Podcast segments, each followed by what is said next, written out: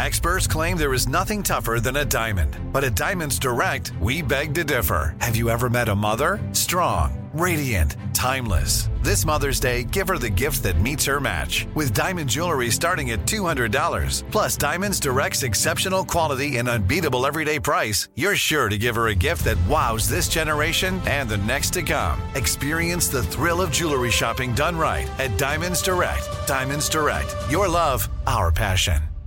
When you think about the future, what kind of technology do you envision? Whatever the future holds, artificial intelligence will undoubtedly be at the heart of it all. Join Graham Class as he hosts Season two of Technically Speaking, an Intel podcast, and hear from the minds transforming healthcare, retail, entertainment, personal computing, and more with the help of A I. Tune in every other Tuesday and explore the latest technology that's changing our world today and creating a more accessible tomorrow. Listen to Technically Speaking, an Intel podcast on the iHeartRadio app, Apple Podcasts, or wherever you get your podcasts.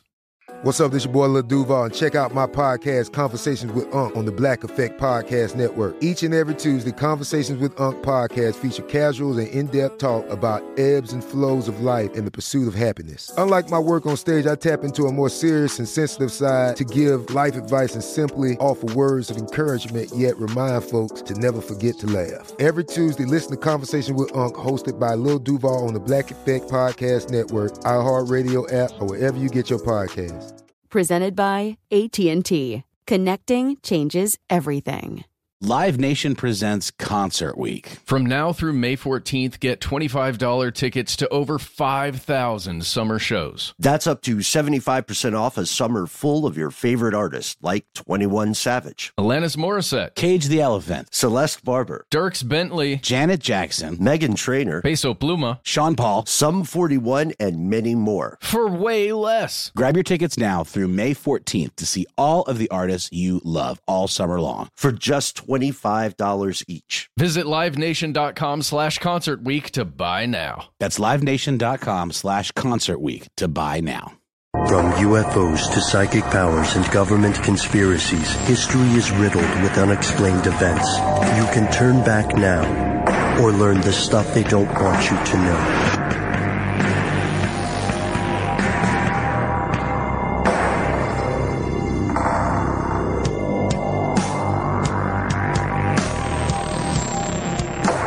Hello, welcome back to the show. My name is Matt.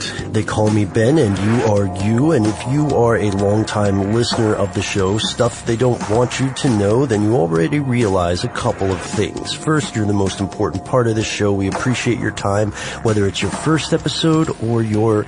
How many episodes do we have, Matt? I thought you were going to say your last episode. Ho, ho, ho, ho, ho, ho. Please don't make this your last episode. I hope not. I hope not. Uh, stay safe out there, folks. Uh, but longtime listeners, you may notice a conspicuous absence. That's right. Our uh, super producer, the third amigo, if we were doing that movie, Noel the Madman Brown, is out for a moment, but never fear, he shall return. And in his absence, uh, Matt and I are going to explore something that Noel and I stumbled across quite recently. Yeah. So, so Noel, I'll, I'll do my best to represent for you here. Well, I appreciate you being here, Ben, to talk about this. This is very cool. You and Noel and, what, Scott mm-hmm. and Casey, a producer here at How Stuff Works, mm-hmm. Scott, the co-host uh, with you on Car Stuff, you guys went on a bit of a journey. Yes, in early October, uh, Scott Benjamin, uh, my co-host on Car Stuff, and I uh, took up a, a listener named uh, Glenn Beck on his invitation to participate in a road rally for charity. This was uh, this was specifically the Ohio Valley seven hundred Road Rally for raising money for an outfit called uh, Cure, which is to which is. Um, not just raising awareness of epilepsy, but attempting to cure the condition. Gotcha. And we took along uh, Casey and Noel as a two-person crew to film what ended up being a massive road trip from Atlanta to Hershey, Pennsylvania, from Hershey, Pennsylvania to Deep Creek, Maryland, from Deep Creek, Maryland to Snowshoe, West Virginia, from Snowshoe, West Virginia to Athens, Ohio, and then homeward bound without the cute animals. Uh, and it was, it was a long, it was a long drive. It was a rally, not a race. And we saw some amazing things, but we ran into a strange situation in West Virginia, and that is the subject of our podcast today. You see, there is an area there in the eastern United States that encompasses much of the eastern half of West Virginia, parts of Virginia proper, and even a little, little bit of Maryland, like a, a yeah, tiny, tiny little tip. Yeah, tiny, tiny amount. And this massive area encompassing pieces of three states is about, is a square, essentially mm-hmm, about yeah. thirteen thousand square miles.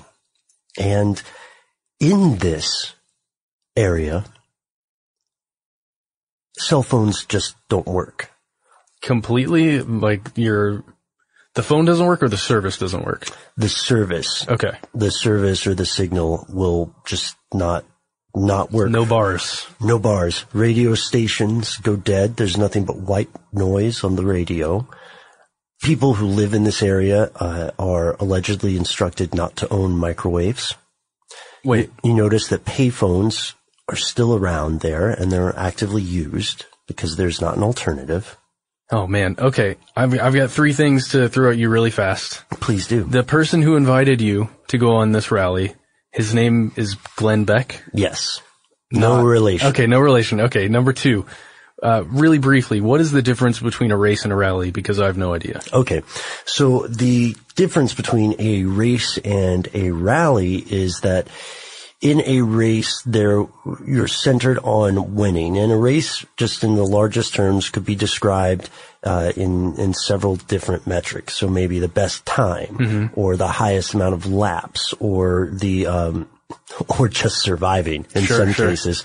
And a rally, which also can take several different forms, uh, a rally is more about the experience of driving. While there are going to be, it's quite possible there will be awards for okay. different things, you know, uh, that is not the, that doesn't have to be the sole purpose of a rally. So the rally that we did, the, the primary purpose of this was to raise money to cure epilepsy. Mm-hmm. It wasn't for us to come in first place. And we were doing essentially a scavenger hunt, finding different locations throughout the, the course of the days. The rally itself was about three days. So that would be the difference, is that a race is all about forget everyone else, I need first place. Mm-hmm. And a rally is a little bit more about the journey. Got you, got you. So I, when you're, okay, when you're finding places during the scavenger hunt, is it... Do you, do they just give you like map points or something? Or like, do you have to solve clues? Like, how, how do you figure out? You have to solve clues. That's pretty cool. Yeah. Yeah. You have to solve clues that will take you to various checkpoints, and checkpoints are worth a number of points. You will also get what's called a route card, which, uh, gives you points of interest that you might run into. Mm-hmm. And you just take a picture of your team or your car in front of that thing to prove that you were there. So like, uh, Pennsylvania has something called roadside giants, and I think it was Pennsylvania, and you take a photo of your car next to one of these official roadside giants. So as like proof of, hey, we were mm-hmm, here. And those things might be worth ten to one hundred fifty points. So nice. You add it up at the end of the day, and that's how they decide some stuff. So I'm imagining you guys going on this road trip, and you're not exactly sure where you're going to go. Uh, you're driving through, I'm assuming you're heading north. Uh, so you're probably in Virginia, heading through West Virginia or something like that at some point. And then you noticed that you had no signal. Yeah. As we were, as we were heading, uh, into West Virginia, uh, we realized that the signal died.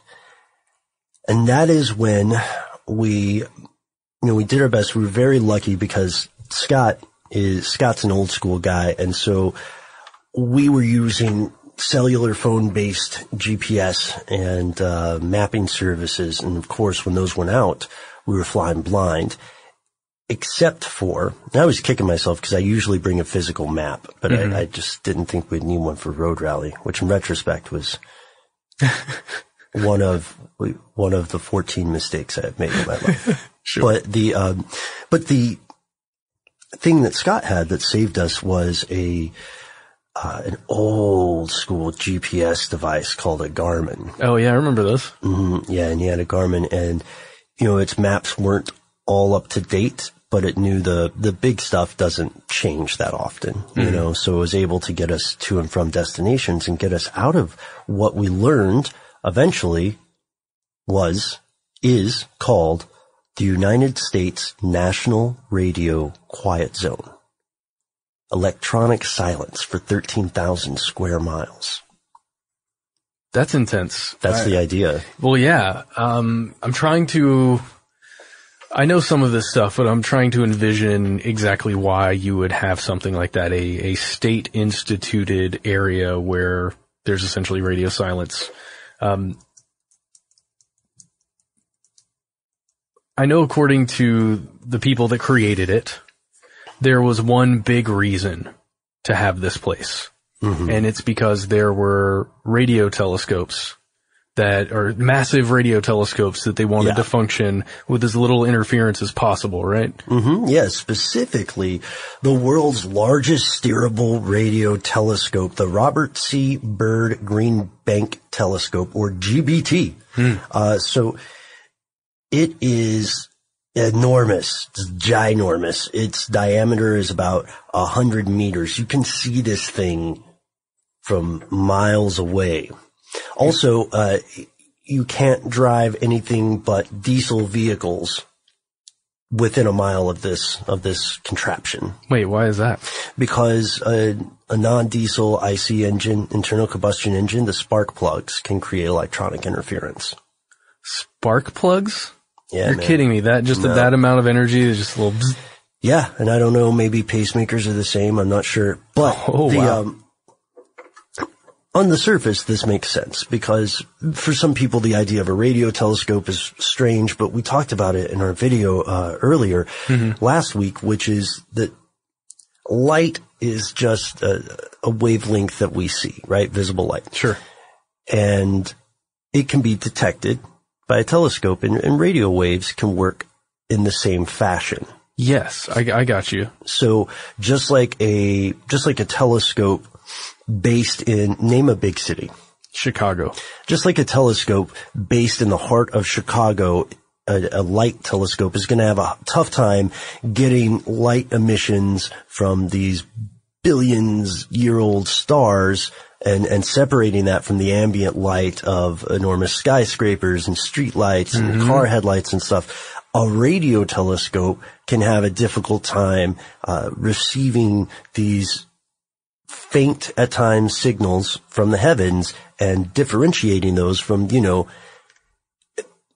K P X yeah, sure. F M seven fifty.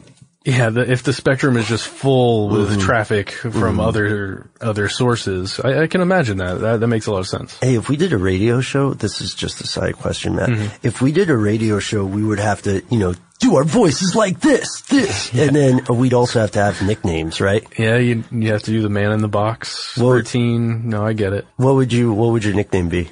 Uh, I wouldn't even go by Matt. It would have to be some kind of animal. Uh, let's go with Mongoose. Something Mongoose. Yeah.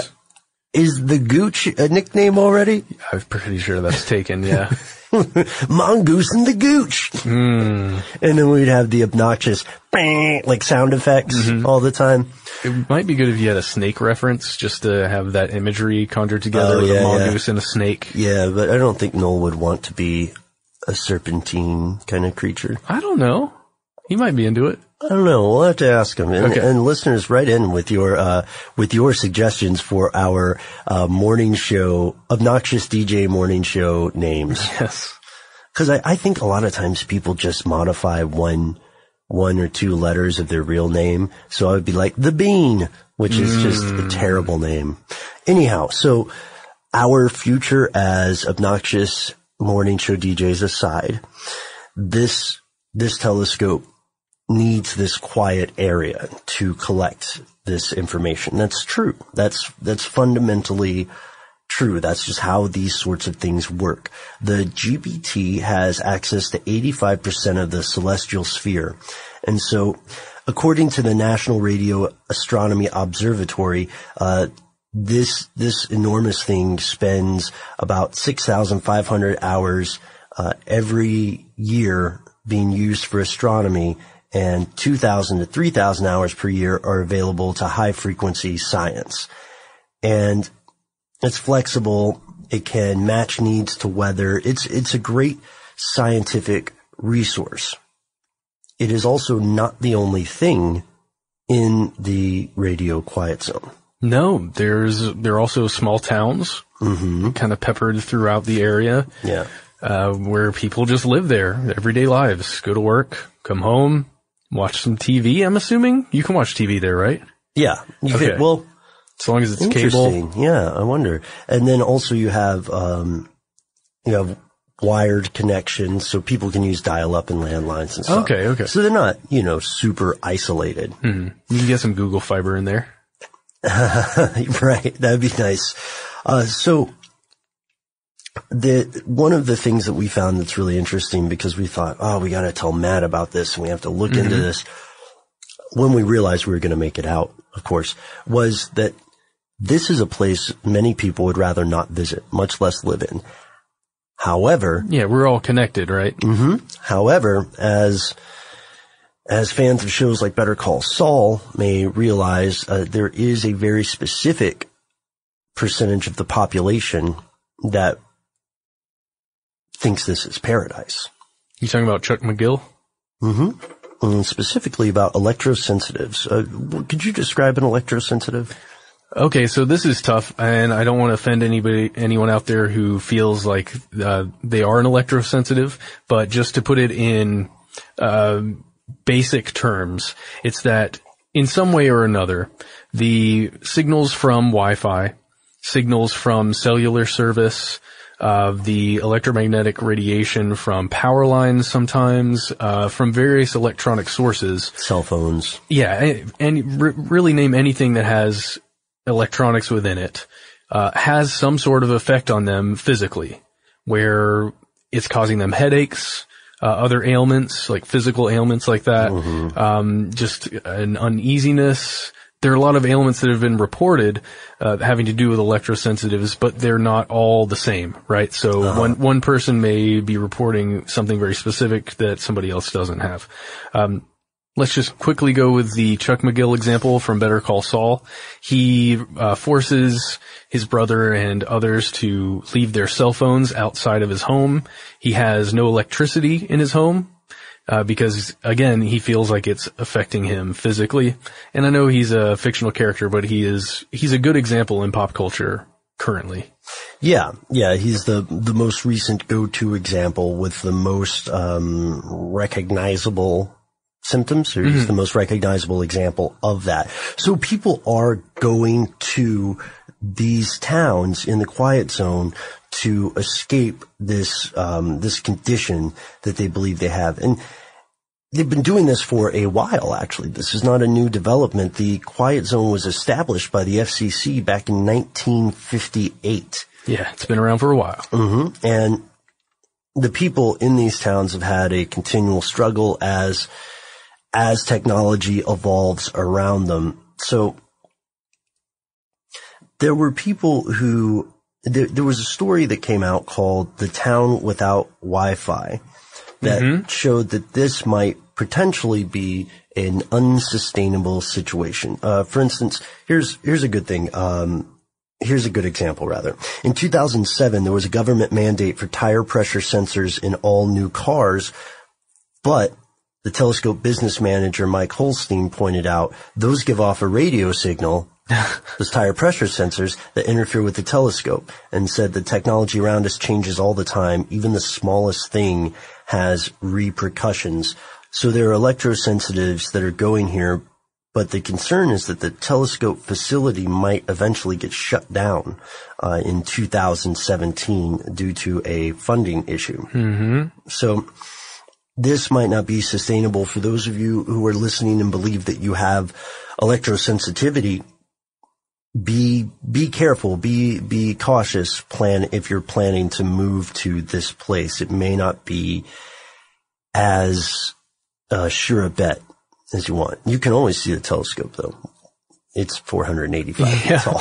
I, I'm imagining it being a very difficult situation if you do choose to move out there if you're trying to rely on finding a job of any sort mm-hmm. in an isolated area like that. I can only imagine there's so many job openings, you know, within within one of the small towns. Like mm-hmm. that must not be a, a very common occurrence. But then also you couldn't really work. Well, I guess you could work remotely if you were just using your Ethernet in your home. Sure, or through the post. Yeah, maybe through the post. Just all of your mail, like, correspondence with your job goes through the post. There are a lot of writers who do that. Yeah, yeah. Oh yeah, okay, so sure. It, but that's so, a very, very limited community. Well, yeah, so so many jobs rely on an internet connection mm-hmm. nowadays. Mm-hmm. Um, yeah, that's fascinating. So here's something that might um make people worried about the place closing feel a little bit better. They chose this location, the F C C chose this location because it was already naturally given to buffering signals, or excuse me, to uh preventing outside frequencies in this ah.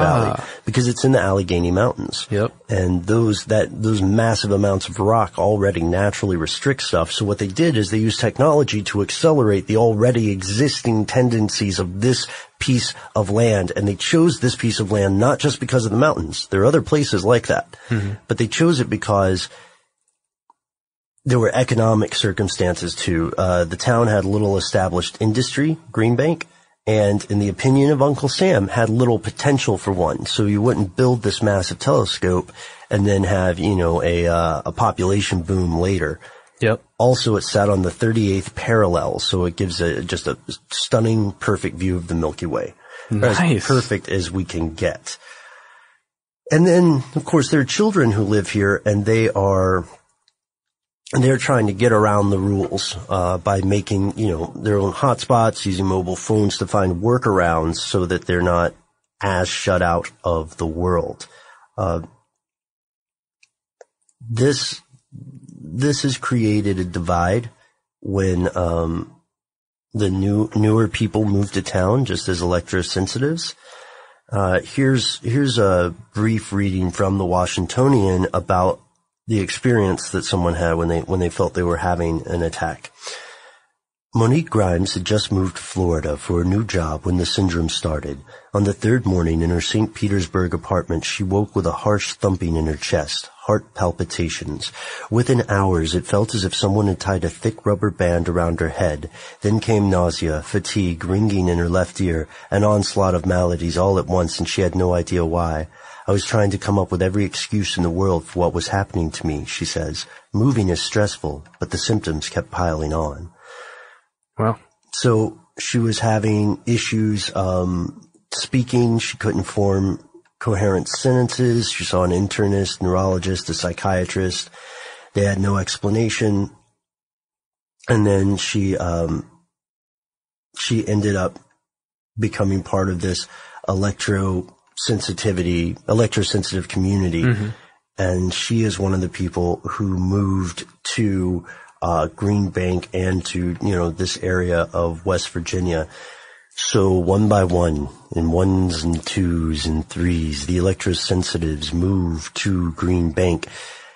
And this is a town that originally had one hundred forty-three people in there. So there's been some, um, There, there's been some tension between the, the newer residents and the longtime residents, because the electrosensitives are asking things that the that the members of Green Bank community don't care for. So there's a sheriff there at the time. His name was David Jones, and he said that the electrosensitives want everybody in stores and restaurants to change their lighting, turn their lights off, which creates some issues. Yeah. You know, yeah. Or that these people are coming in and asking churches not to use wireless microphones, don't use cell phones as cameras around them. Uh, and then uh, people began protesting that these folks were just unnecessarily complicating the lives of people around them. Yeah, of the one hundred forty some people that live there. Right, right, right. And then it's not the only, this isn't the only gripe the old, the old timers have, because they were also growing angry with people that they considered to be dangerous, um, being ushered into the community because of their perceived electrosensitivity. So another article here, uh, just read a quote. A few years ago, one disturbed electrosensitive flew into a rage at the local library, decrying the dumb hillbillies who surrounded her. As the story goes, she rampaged from the post office to the bank to the auto shop, belligerently screaming pol- before police finally ticketed her and banned her from a couple places around town. This woman has since moved. Jeez. So this... This idea here was, you know, it, it escalated, and you can see both sides of it pretty, pretty easily, because people who believe they have electrosensitivity believe that they have a solid, um, a solid, dangerous and potentially lethal medical condition. And then the people who've been there for a while think that they're being asked to transform their entire day to day life for a stranger. Yeah, exactly. You know? I can, the only, I'm trying to think of the closest thing I can come to as an understanding of what it would be like. What it kind of reminds me of gluten sensitivity or something like that. If you're a restaurant owner mm-hmm. and someone uh, has, like truly has a gluten sensitivity or what a, um, I forget what that, what the official names for those are called. Well, uh, people with celiac. Celiac disease, do, yes. Do have gluten sensitivity. So yeah, I mean, then having to change your, your whole menu, uh, for somebody, or at least come up with something on the fly. I'm, I can imagine having a, even a small group of people when it's proportionally large, uh-huh. uh, come into a town. I can imagine how it would throw things off, and then there would be all kinds of animosities generated there. Mm-hmm. Hmm. Right. Yeah. That's not, that's not too bad of a comparison. It's even more, uh, more critical, I would say, in a situation where it's electricity rather than an ingredient sure. commonly found in food, because we rely so heavily on electricity as a species.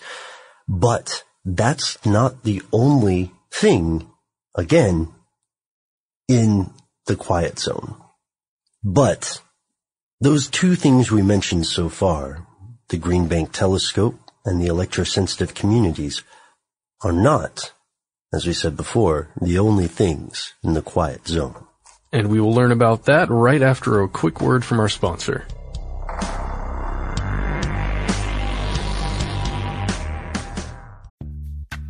Snag a Job is where America goes to hire, with the deepest talent pool in hourly hiring. With access to over six million active hourly workers, Snag a Job is the all-in-one solution for hiring high-quality employees who can cover all your needs.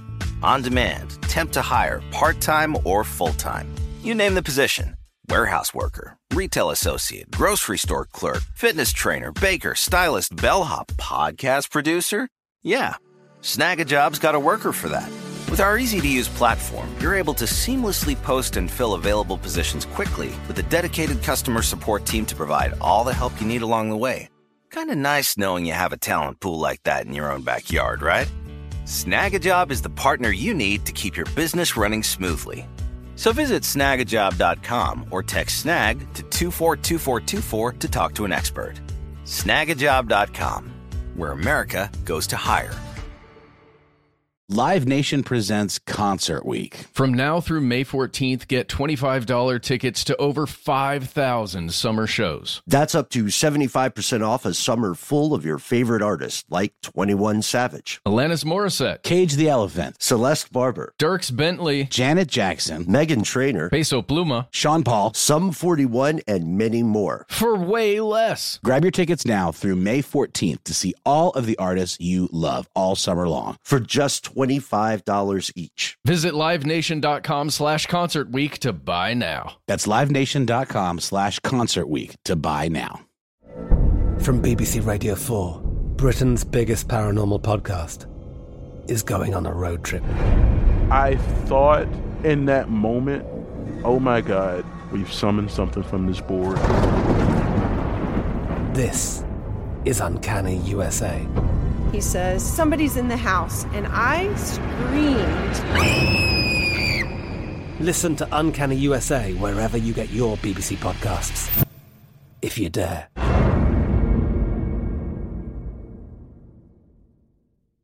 When you think about the future, what kind of technology do you envision? Whatever the future holds, artificial intelligence will undoubtedly be at the heart of it all. Join Graham Class as he hosts Season two of Technically Speaking, an Intel podcast from Ruby Studio in partnership with Intel. Explore the future of technology that's rapidly evolving our world today with the help of A I. There's still so much work and research needed to fully understand the power and potential of A I, and Intel is at the forefront of implementing A I and revolutionary technology that's changing the world we live in for the better. In each episode, Graham interviews the minds transforming medicine and healthcare, retail, entertainment, personal computing, and more, while pioneering new uses for A I in these spaces. So tune in every other Tuesday and explore the latest technology that's changing our world today and creating a more accessible tomorrow. Listen to Technically Speaking, an Intel podcast on the iHeartRadio app, Apple Podcasts, or wherever you get your podcasts.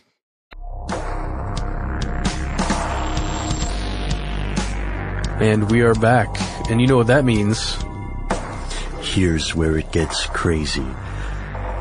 You see, Matt, listeners, Noel, as you are here in spirit, the Byrd Telescope, the Green Bank Telescope, is not the only show in town, or it wasn't for a long time. There was another place called Sugar Grove Station, a U S government communications site located in Pendleton County, West Virginia. Because here's the thing about a place where no wireless signals can exist. It's also good for preventing, uh, from preventing remote compromise, essentially hacking. Mm-hmm. If you want to store stuff where people can't get to it, then you remove it from the cloud or from any possible interference from an outside source. So the National Security Agency operated this, and it, according to an article by the New York Times, in its heyday, the Sugar Grove Station intercepted all international communications entering the United States. And this fell under something called Naval Information Operations Command. In twenty thirteen, the chief of naval operations said the site was going to be closed by September thirtieth of twenty fifteen because they wanted to relocate the command's mission. Uh, part of the base had been transferred to General Services Administration for sale, while another part of the base in the south continues to operate. So when it first started, it was in the nineteen sixties, just a few years after the Quiet Zone was created, uh, with a six hundred foot radio telescope that would gather intelligence on Soviet radar and radio signals reflected from the moon. What? Yeah. And then it was halted in nineteen sixty-two before it was completed, and then it was developed as a radio uh receiving station, the Naval Radio Station Sugar Grove, uh there in nineteen sixty-nine on May tenth. And they added other antennas, dishes, domes, and what have you. Uh, and they also have uh, another telescope. They have several other dishes. And they weren't operating alone. They were part of something else that we've talked about in the past, a network that spans nations and spans borders and the globe. Are you talking about Echelon? Yes. Also, no way. Also known as Five Eyes. Yeah, this is uh this was a secret code name, Project Echelon, for a surveillance program, signal intelligence collection and analysis for five different countries: Australia, Canada, New Zealand, the United Kingdom, and the United States, hence the name Five Eyes. Originally started in the sixties to monitor communications of the Soviets and Soviet allies during the Cold War. Of course, it went wrong, uh, the opponents would say, because it was monitoring everything. It's that vacuum cleaner approach. So they have other um, they have other projects that are under the Echelon system, right? You'll you'll hear um, you'll hear things like uh, software programs like Silkworth, Sire, a satellite named Vortex. Uh, these are all, these are all affiliated with Echelon. Here's the way The Guardian described, uh, Project Echelon. a global network of electronic spy stations that can eavesdrop on telephones, faxes, and computers. It can even track bank accounts. This information is stored in Echelon computers, which can keep millions of records on individuals. Officially, however, Echelon does not exist. I'm getting such a Kiwi vibe from that. I know, I went Kiwi so hard. Sorry, guys. Yeah, I've been watching a lot of... Well, long-time listeners, you know that we've been working on our Kiwi accents, and it mm-hmm. started Michael Caine, and then it went through Flight of the Conchords toward the end. Yeah. Well, I'll keep working at it. But uh atrocious accent impersonation aside, uh that is that is a pretty good summary of it. And people do know that it exists. European Parliament investigated this in two thousand, two thousand one. It wasn't confirmed to exist by Uncle Sam until two N S A newsletters from two thousand eleven and two thousand twelve, uh, which were published um, as part of the Snowden revelations. On two thousand fifteen, for the first time, they confirmed that the N S A did use this code word. Mm. And it was part of an umbrella program called Frosting, which was developed all the way back in nineteen sixty-six. So they're, um, they're listening. Yeah. All, all our old jokes about that intern Steve, uh, might be, might be more, less funny and, and more real than we thought. Hey, Ben, I just found something. Mm. Uh, so on, uh, public dot navy dot mil, one of the official public Navy sites, it states that Sugar Grove, uh, the Navy's presence in Sugar Grove began in nineteen fifty-five. Mm-hmm. That's interesting, right? That the station is there, then in nineteen fifty-eight, the quiet zone is established. And then in the nineteen sixties, they begin building the telescopes. Yeah. Mm-hmm. So my thinking, my thinking is that the Navy has a much deeper hand in this. Uh, then maybe is let on. Yeah, or, or the N S A, or ultimately, you know, once you get this far into the alphabet soup of government agencies, who really does run the show? Who pulls the strings? Well, yeah, because I, I feel like the Navy Information Operations Command at Sugar Grove was like the big ticket thing there. One of the old rules that I, I invented, but I, I can't get out of my head is that, what's the best way to say it? The more bland and the more innocuous the name of an agency is, the more dangerous that agency yeah. becomes. If sure. you if you ever meet someone who's asking you strange questions and they say they work for uh the U S subcommittee on collected remarks or something, run. I made that up, but run. Don't run. They're just, they're just trying to get some helpful information from you. I don't think you want to be a collected remark, whatever that means. But this, um, this, this aside, uh, we had some great feedback on our video regarding the quiet zone. And one thing that, uh, a lot of people brought up, which we wanted to bring up on the show here, is that Sugar Grove was placed, uh, was placed, uh, on the market for mm-hmm. sale. Uh, and for a time it looked like it was going to be purchased for about eleven point two million dollars, uh, just as, as recently as July of this year. However, that failed and, uh, the bidding is open now, um, open yeah, they reopened in September. So, if you would like to buy a town that was formerly one of the listening posts for a pretty, pretty dangerous broad brush intelligence program, and you got some money to burn, hey, why not Sugar Grove? I don't know if you'll be able to, even if you own the town, institute too much wireless activity. Yeah, that's so true. But that is incredible that there is a an entire town for sale. All of the buildings, everything, you just buy it and it's yours. We could make one heck of a commune, Ben, or a cult. I don't know. Yeah, I've been thinking about a cult. Do you think do you think if we if we started a cult though, I would want it to do something um more productive or interesting than what cults usually do. It could be an anti-technology cult. We could start like a big movement there. But what if we still had to have a website? Well, you know. um Yeah, I, that's that's not bad. Or also, we could create a, um, we could do one of those spin-offs, or excuse me, secessionist movement. I think spin-off is not yeah. not a very um, not formal enough to describe that. But yeah, it seems like it's spot on for a secessionist movement. It could be a collection of stuff. My question would be, if you're buying a town, what sort of research do you need to do? You need to know shipping routes. You need to know if there's access to fresh water. You need to know if it's possible to live off the land. Like, how independent or codependent would this would this area be? Um, and with the restrictions placed on the people living there, would we be able to get people to move to our cult? And then also, what kind of people are going to join an anti-technology cult? Uh, there's got to be some of them out there. We could get um, most of the the people who identify as electrosensitive. I think we could get them there if we could provide, you know, the right source resources. Uh, if we had a if we had a Whole Foods, that's all. That's all we need. We need a Whole I, Foods. Yeah, I just, that has no electricity.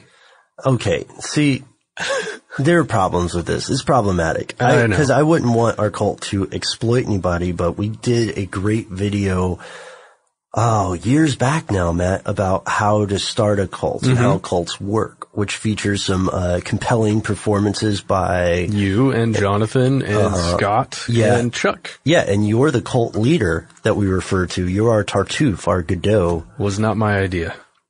It wasn't, and I'm, I'm, I have apologized in the past for springing that on you and making you a messianic figure, but I think it works. So with this, with this bizarre situation, this lack of transparency, it's like, it's kind of like Hitchcock's theory on monsters. You know, the stuff that happens off screen is scarier than anything you can depict yes. uh, in a concrete way. So we have these swarms of uh, conspiracy theories and questions about the nature of this, of this zone. And as people, as more people learn about this, and there, there are more and more people who are saying, you know, oh, this is a perfect place for me because of my electrosensitivity, right? Mm-hmm. Which at this point, according to peer-reviewed research, remains a very controversial diagnosis, with a lot of people doing self-diagnosis. Yeah. So you can, of course, have sympathy or empathy for people in this situation who know fundamentally that they have some sort of condition, but then are being told that it's not diagnosable, or it's not real, or it's all in your head. So a place like this is very much a refuge. And I would say that given the, despite the fact that they're having funding problems and may close stuff down, I don't know the extent of the infrastructure that would restrict signals. I don't know the extent to which it would survive after these things get closed down. And, you know, some people, of course, would, would love for it to be closed down. Like, imagine you're a kid, you're fourteen years old, you're growing up in that area. You want to move. Yeah, you want to get out as soon as possible. Mm-hmm. I want to hop into some of the theories around uh, what this Navy station did. Snag a Job is where America goes to hire, with the deepest talent pool in hourly hiring. With access to over six million active hourly workers, Snag a Job is the all-in-one solution for hiring high-quality employees who can cover all your needs. On demand, temp to hire, part-time or full-time. You name the position. Warehouse worker, retail associate, grocery store clerk, fitness trainer, baker, stylist, bellhop, podcast producer. Yeah, Snag a Job's got a worker for that. With our easy-to-use platform, you're able to seamlessly post and fill available positions quickly, with a dedicated customer support team to provide all the help you need along the way. Kind of nice knowing you have a talent pool like that in your own backyard, right? Snagajob is the partner you need to keep your business running smoothly. So visit snag a job dot com or text SNAG to two four two four two four to talk to an expert. snag a job dot com, where America goes to hire. Live Nation presents Concert Week. From now through May fourteenth, get twenty-five dollars tickets to over five thousand summer shows. That's up to seventy-five percent off a summer full of your favorite artists like twenty-one Savage, Alanis Morissette, Cage the Elephant, Celeste Barber, Dierks Bentley, Janet Jackson, Meghan Trainor, Peso Pluma, Sean Paul, Sum forty-one, and many more. For way less. Grab your tickets now through May fourteenth to see all of the artists you love all summer long. For just twenty-five dollars each. Visit livenation.com slash concert week to buy now. That's livenation.com slash concert week to buy now. I'm Katya Adler, host of The Global Story. Over the last twenty-five years, I've covered conflicts in the Middle East, political and economic crises in Europe, drug cartels in Mexico. Now I'm covering the stories behind the news all over the world in conversation with those who break it. Join me Monday to Friday to find out what's happening, why, and what it all means. Follow The Global Story from the B B C wherever you listen to podcasts.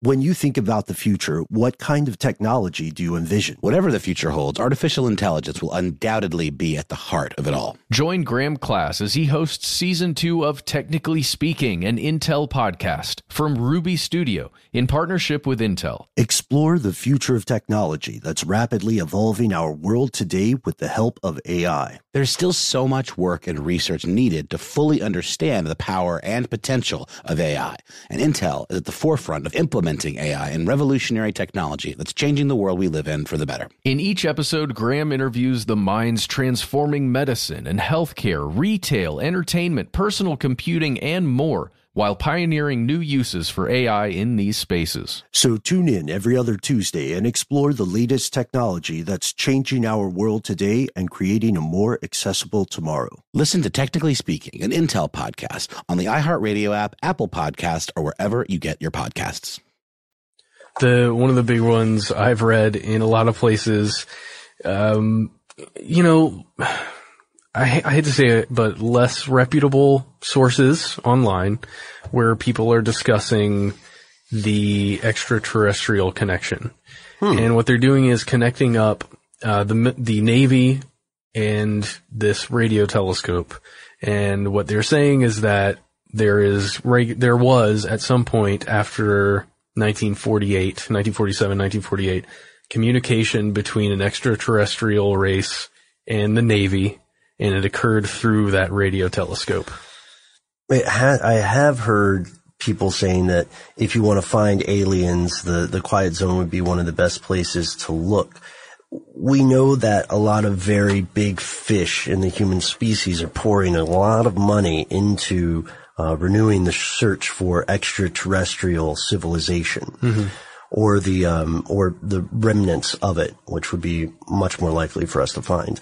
Uh, Russian billionaire named Yuri Milner uh, just gave a hundred million, or recently gave a hundred million dollars to SETI, the Search for Extraterrestrial Intelligence mm-hmm. Center at uh, Berkeley, University of California, and these things are operating on. These things have been operating on a shoestring budget for a while, but they're hoping to use that money, uh, as of, it was twenty fifteen that happened. They were hoping to use that money to rent out some time at the Green Bank telescope to search for, uh, to search for the stuff that SETI would search for, you know, extraneous signals, another wow signal, things like that. Hmm.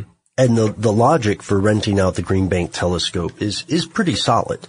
Because the logic there is that this is the place where we would most likely be able to hear something, right? To, to sense something. Because even, even the smallest amount of interference can, can completely void our listening ability or render it, you know, statistically insignificant. Like, uh, you know, those greeting cards that you open up and they play music. Mm-hmm. Right? So you open it up, it's like dun dun dun dun dun dun. Okay, copyright. Oh right, yeah, sorry, sorry. Thanks.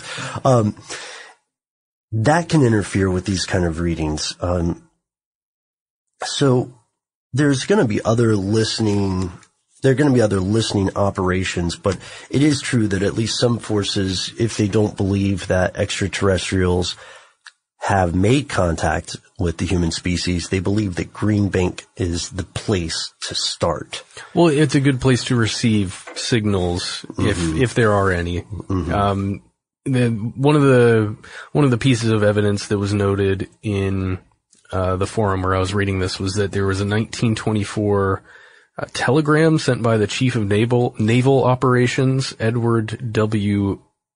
Eberl, mm-hmm. Eberl, mm-hmm. Uh, and it was just instructing the Navy at the time to make sure to listen in to any possible radio communications that are coming from Mars. And this was referring to a particular time when Mars was, I guess, closest to the Earth as huh. it would be in the orbits.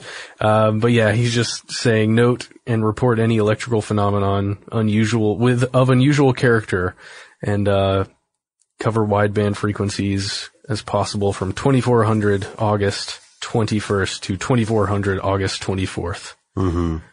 Wait, what? twenty-first to the twenty-fourth. Okay. Oh, and the whole thing was, uh, be careful of interfering traffic. So the whole point in this, this forum was that this is the perfect place to have no interfering traffic and to just pinpoint a place and listen and possibly receive signal.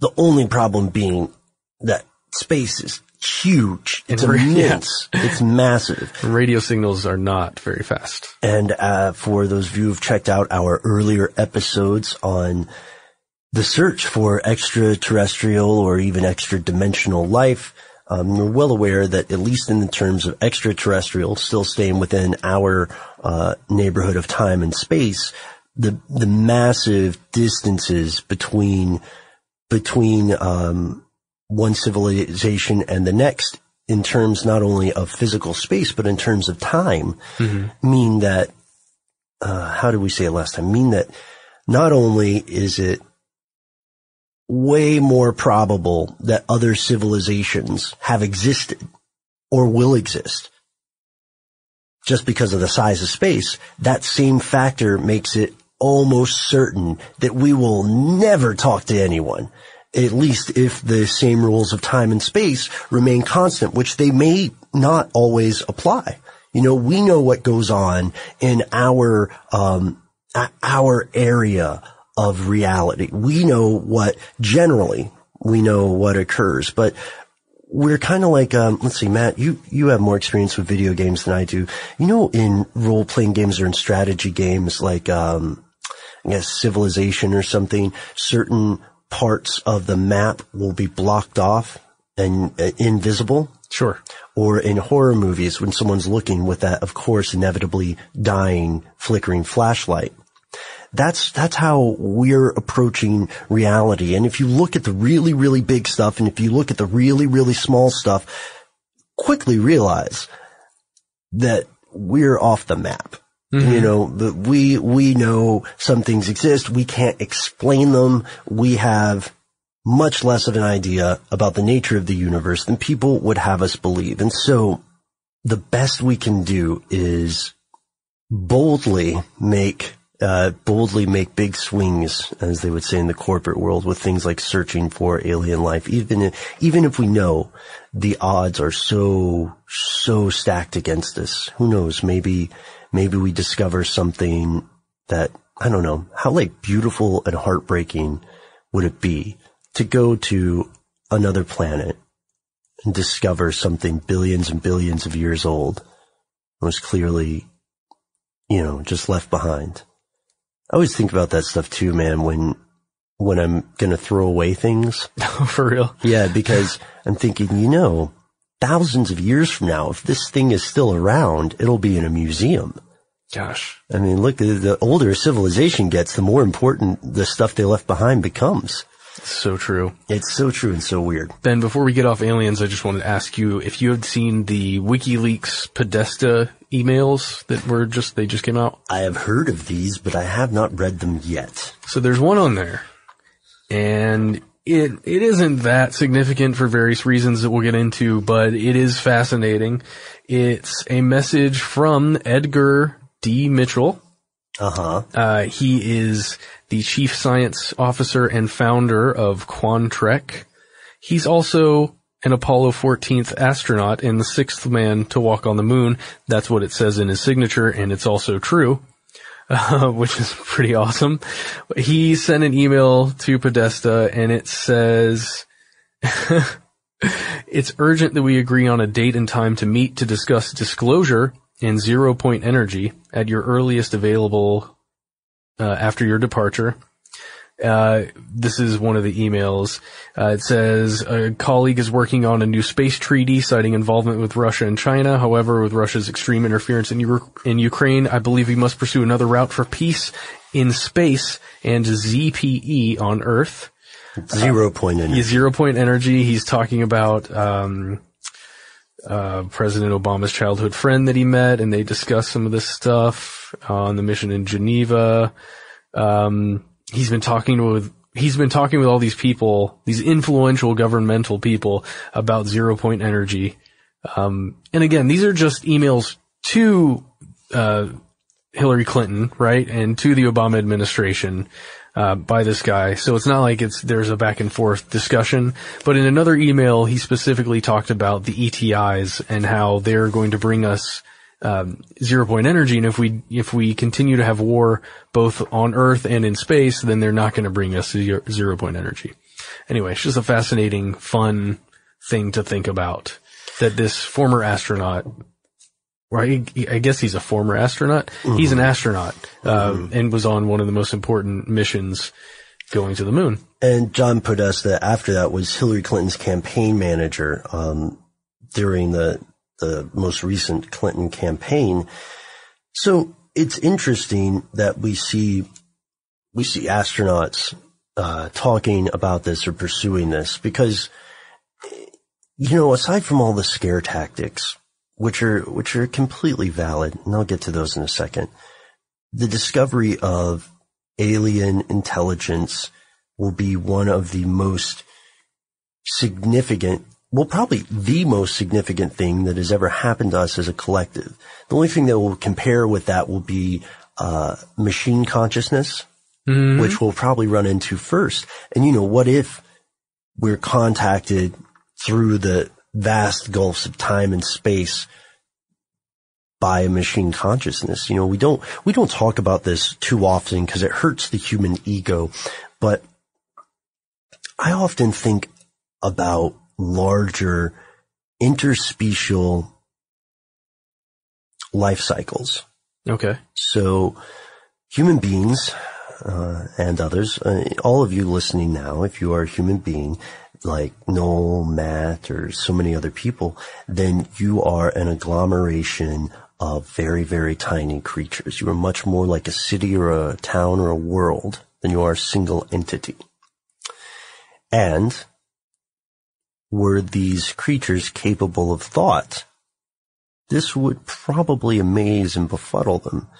The little things that live in your lower intestine aren't spending too much time thinking of your brain and management and whether you're going to call your high school sweetheart. They may have no concept of what those things are. Right, exactly. This would be absolutely irrelevant information to them unless the food would change yeah. because of that situation.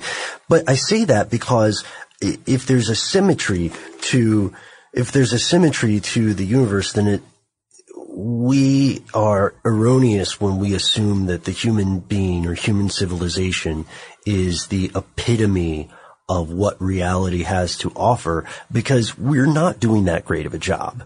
I mean, we're doing something, I guess. We could get the Good Hustle Award. Growing that economy. At the, oh, geez. At the end, you're right. We have weird religions. That's yeah. one. And, um, and I'll say again, yes. You heard me correctly. The economy is another weird religion, and future historians will no doubt have some condescending and very valid things to say about that kind of pursuit. But with that being said, what about this? I advance to you this concept. Human beings are not the end goal of, uh, of evolution or civilization any more so than the microbes living inside us were the end goal of evolution, mm-hmm. right? Instead, they are assisting a larger thing, a gestalt, uh, thing. And what if human beings, what if our entire purpose, our entire contribution as organic life forms is only to midwife a machine consciousness that does not suffer from the same dependencies upon environment as our species? What if all of the civilizations exploring the stars are essentially created by planet-bound terrestrials? You know what I mean? What, what, it, because what, what is the alternative for an organic thing to live on that scale of time? It would be like, um, it would be like a microbe, right? And it makes no sense to have a spacefaring biological entity. That mm-hmm. just do, it doesn't compute. It makes so much more sense to have some kind of mechanical intelligence. Right. Or to change the rules of the game, change the rule, the playing board. So encounter some sort of extra dimensional travel. Whoa. However, at this time, although we know, we know in the very, very, very, very, very, very small infinitesimal scales, we know that something screwy is going on with time and space, right? But we don't know very much about the big, big, big, big, big, big, big, big picture. And we don't know for sure what those effects are on contemporary time and space. Contemporary means occurring at the, at the same time. So the time and space that we are all sharing, whether you are hearing this podcast now or thousands of years from now, which is strange. We should probably do an update then. How did you get to this point where you're listening to this? Oh, my gosh. Oh, write in and tell us what the future's like. Yeah. Uh, we are having a um, we are having an annual time travelers meetup yesterday. Uh, Always, every yesterday. We meet up regularly on mm-hmm. yesterday at four p.m. Yep. Uh, so with with this, I know we're we're getting a little off topic when we're speculating here, but I have to ask you, Matt, would you, could you ever see yourself living in a quiet zone like this? Absolutely. Really? Yes. Why is that? Because if my Xbox three sixty still works and I still have a bunch of games and I have my wife and I have my son and I have a drum kit, then dude, I will be good to go. And if there's uh, copious amounts of wood to chop as like a separate time consumption thing, yeah. I would, I would live there in a heartbeat. So what do you, um, what, but what do you think the effect of that would be on your child? You know, I think it would be incredible. Incredible. Yes. I, letting him grow up not connected to all of this stuff, the, the distractions that I have in my daily life, in my work life, in my home life. If I did, if he didn't have a cell phone with games on it that he could look down at every time he gets uncomfortable in public. I mean, this is all me projecting on my son. Um, but I mean, this is just the way I feel. If, for a long time, I didn't want to get a smartphone and I fought against it for about four years uh, as the smartphones were coming out because I really felt like it was a distraction or something that I would just constantly be using. Mm-hmm. Um, and I still feel that way. It worry, it worries me how much I depend on that kind of stuff or depend on YouTube videos mm-hmm. to, to watch and enter- entertain me while I'm trying to work or something like that. People... People do get addicted to cell phones. You realize mm-hmm. that. The, mm-hmm. the studies show that there's a, a spike in the feel-good chemicals when you check something and it says, you know, you have an alert. Yeah, notifications, that yeah. kind of stuff. Noel Brown liked your Instagram post. Man, I, I don't know why it's a Warlock's voice, but dude, and we do so much social media uh for this show. I don't know if you guys realize how much work goes into maintaining our social media accounts. Um, it's, it's wonderful, and communicating, like having that open line of communication is essential, and it's amazing, and being able to get, you know, ideas from you guys and then talking to you. It's I incredible. Hear a, I hear a butt coming. What's your butt? But the amount of almost obsession you have to have to keep up with it very well. Yeah. It's, um, it's daunting. And again, it makes me nervous about the future of humanity. Well, I like it because I think overall it's a good thing. Overall, it is more humanizing to be able to say to someone in Thailand or in uh what's another place to be? Trinidad. Mm-hmm. Another place that begins with a T. Someone in, in Trinidad hears something. Someone in Thailand hears something, and they call somebody in Tallahassee, and they're like, whoa, that's amazing. Check this out, Roger. And yeah, it's cool, but it's, um, but it's also dehumanizing in the same way, I think. It's, yeah, it is, it is arguable, but what we're doing is we're entering the, we're, just as people officially called this the age of man, the Anthropocene, mm-hmm. uh, we are entering the age of the machine mind. You know, we're entering the age where people, if, if there's, unless there's some civilization ending c- catastrophe, the people born a few generations after your son's generation are going to be increasingly increasingly melded with technology. It's just inescapable. I mean, you, it may eventually be a Gattaca situation where it's considered a de facto crime not to use CRISPR on a child, right? Yeah. Well, I look forward to that day. You look forward to running away to the quiet zone. For now, I'm going to train my boy to be, uh, I don't know, some kind of agent of I don't know. Maybe he's going to be a spy, an agent, and and stop it from happening. For an agency so mysterious that even he doesn't know who he works for, uh, the Subcommittee on Collected Remarks. Yep, that's right? It. He's going to be the head of that stuff. Well, speaking of social media, folks, I want to take a second and thank everybody for the fantastic suggestions we've been getting and some of the amazing stuff that mostly Matt has been finding for our Facebook page. And go there and check it out if you want to see a lot of the stuff that may or may not make it to air. Uh, and sometimes it can be a little more topical. Sometimes it can be uh blast from the past. Or just is, strange. Or just strange and unusual. We are Conspiracy Stuff at Facebook and Twitter, where you can uh, where you can talk to us directly. And you can also check out every audio podcast we have ever done, including the ones we mentioned earlier in this show, on our website, stuff they don't want you to know dot com. And if you want to check out the video that we made for the National Quiet Zone, you can just go to our YouTube page. We are Conspiracy Stuff there as well. The video is titled What's in the National Quiet Zone. You can check it out there. And if you don't want to do any of that stuff and you just want to write us something, maybe a suggestion, maybe a, hey, that was great, or, oh, that was bad. All you have to do is take a copper bowl, three black candles, a piece of red chalk, and very carefully draw the following diagram. Sound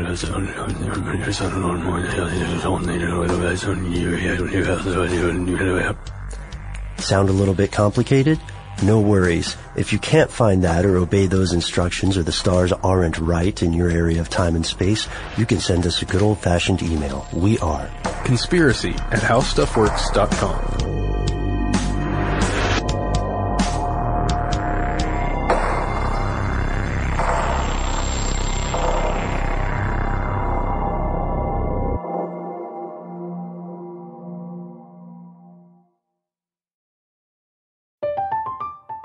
I'm Katya Adler, host of The Global Story. Over the last twenty-five years, I've covered conflicts in the Middle East, political and economic crises in Europe, drug cartels in Mexico.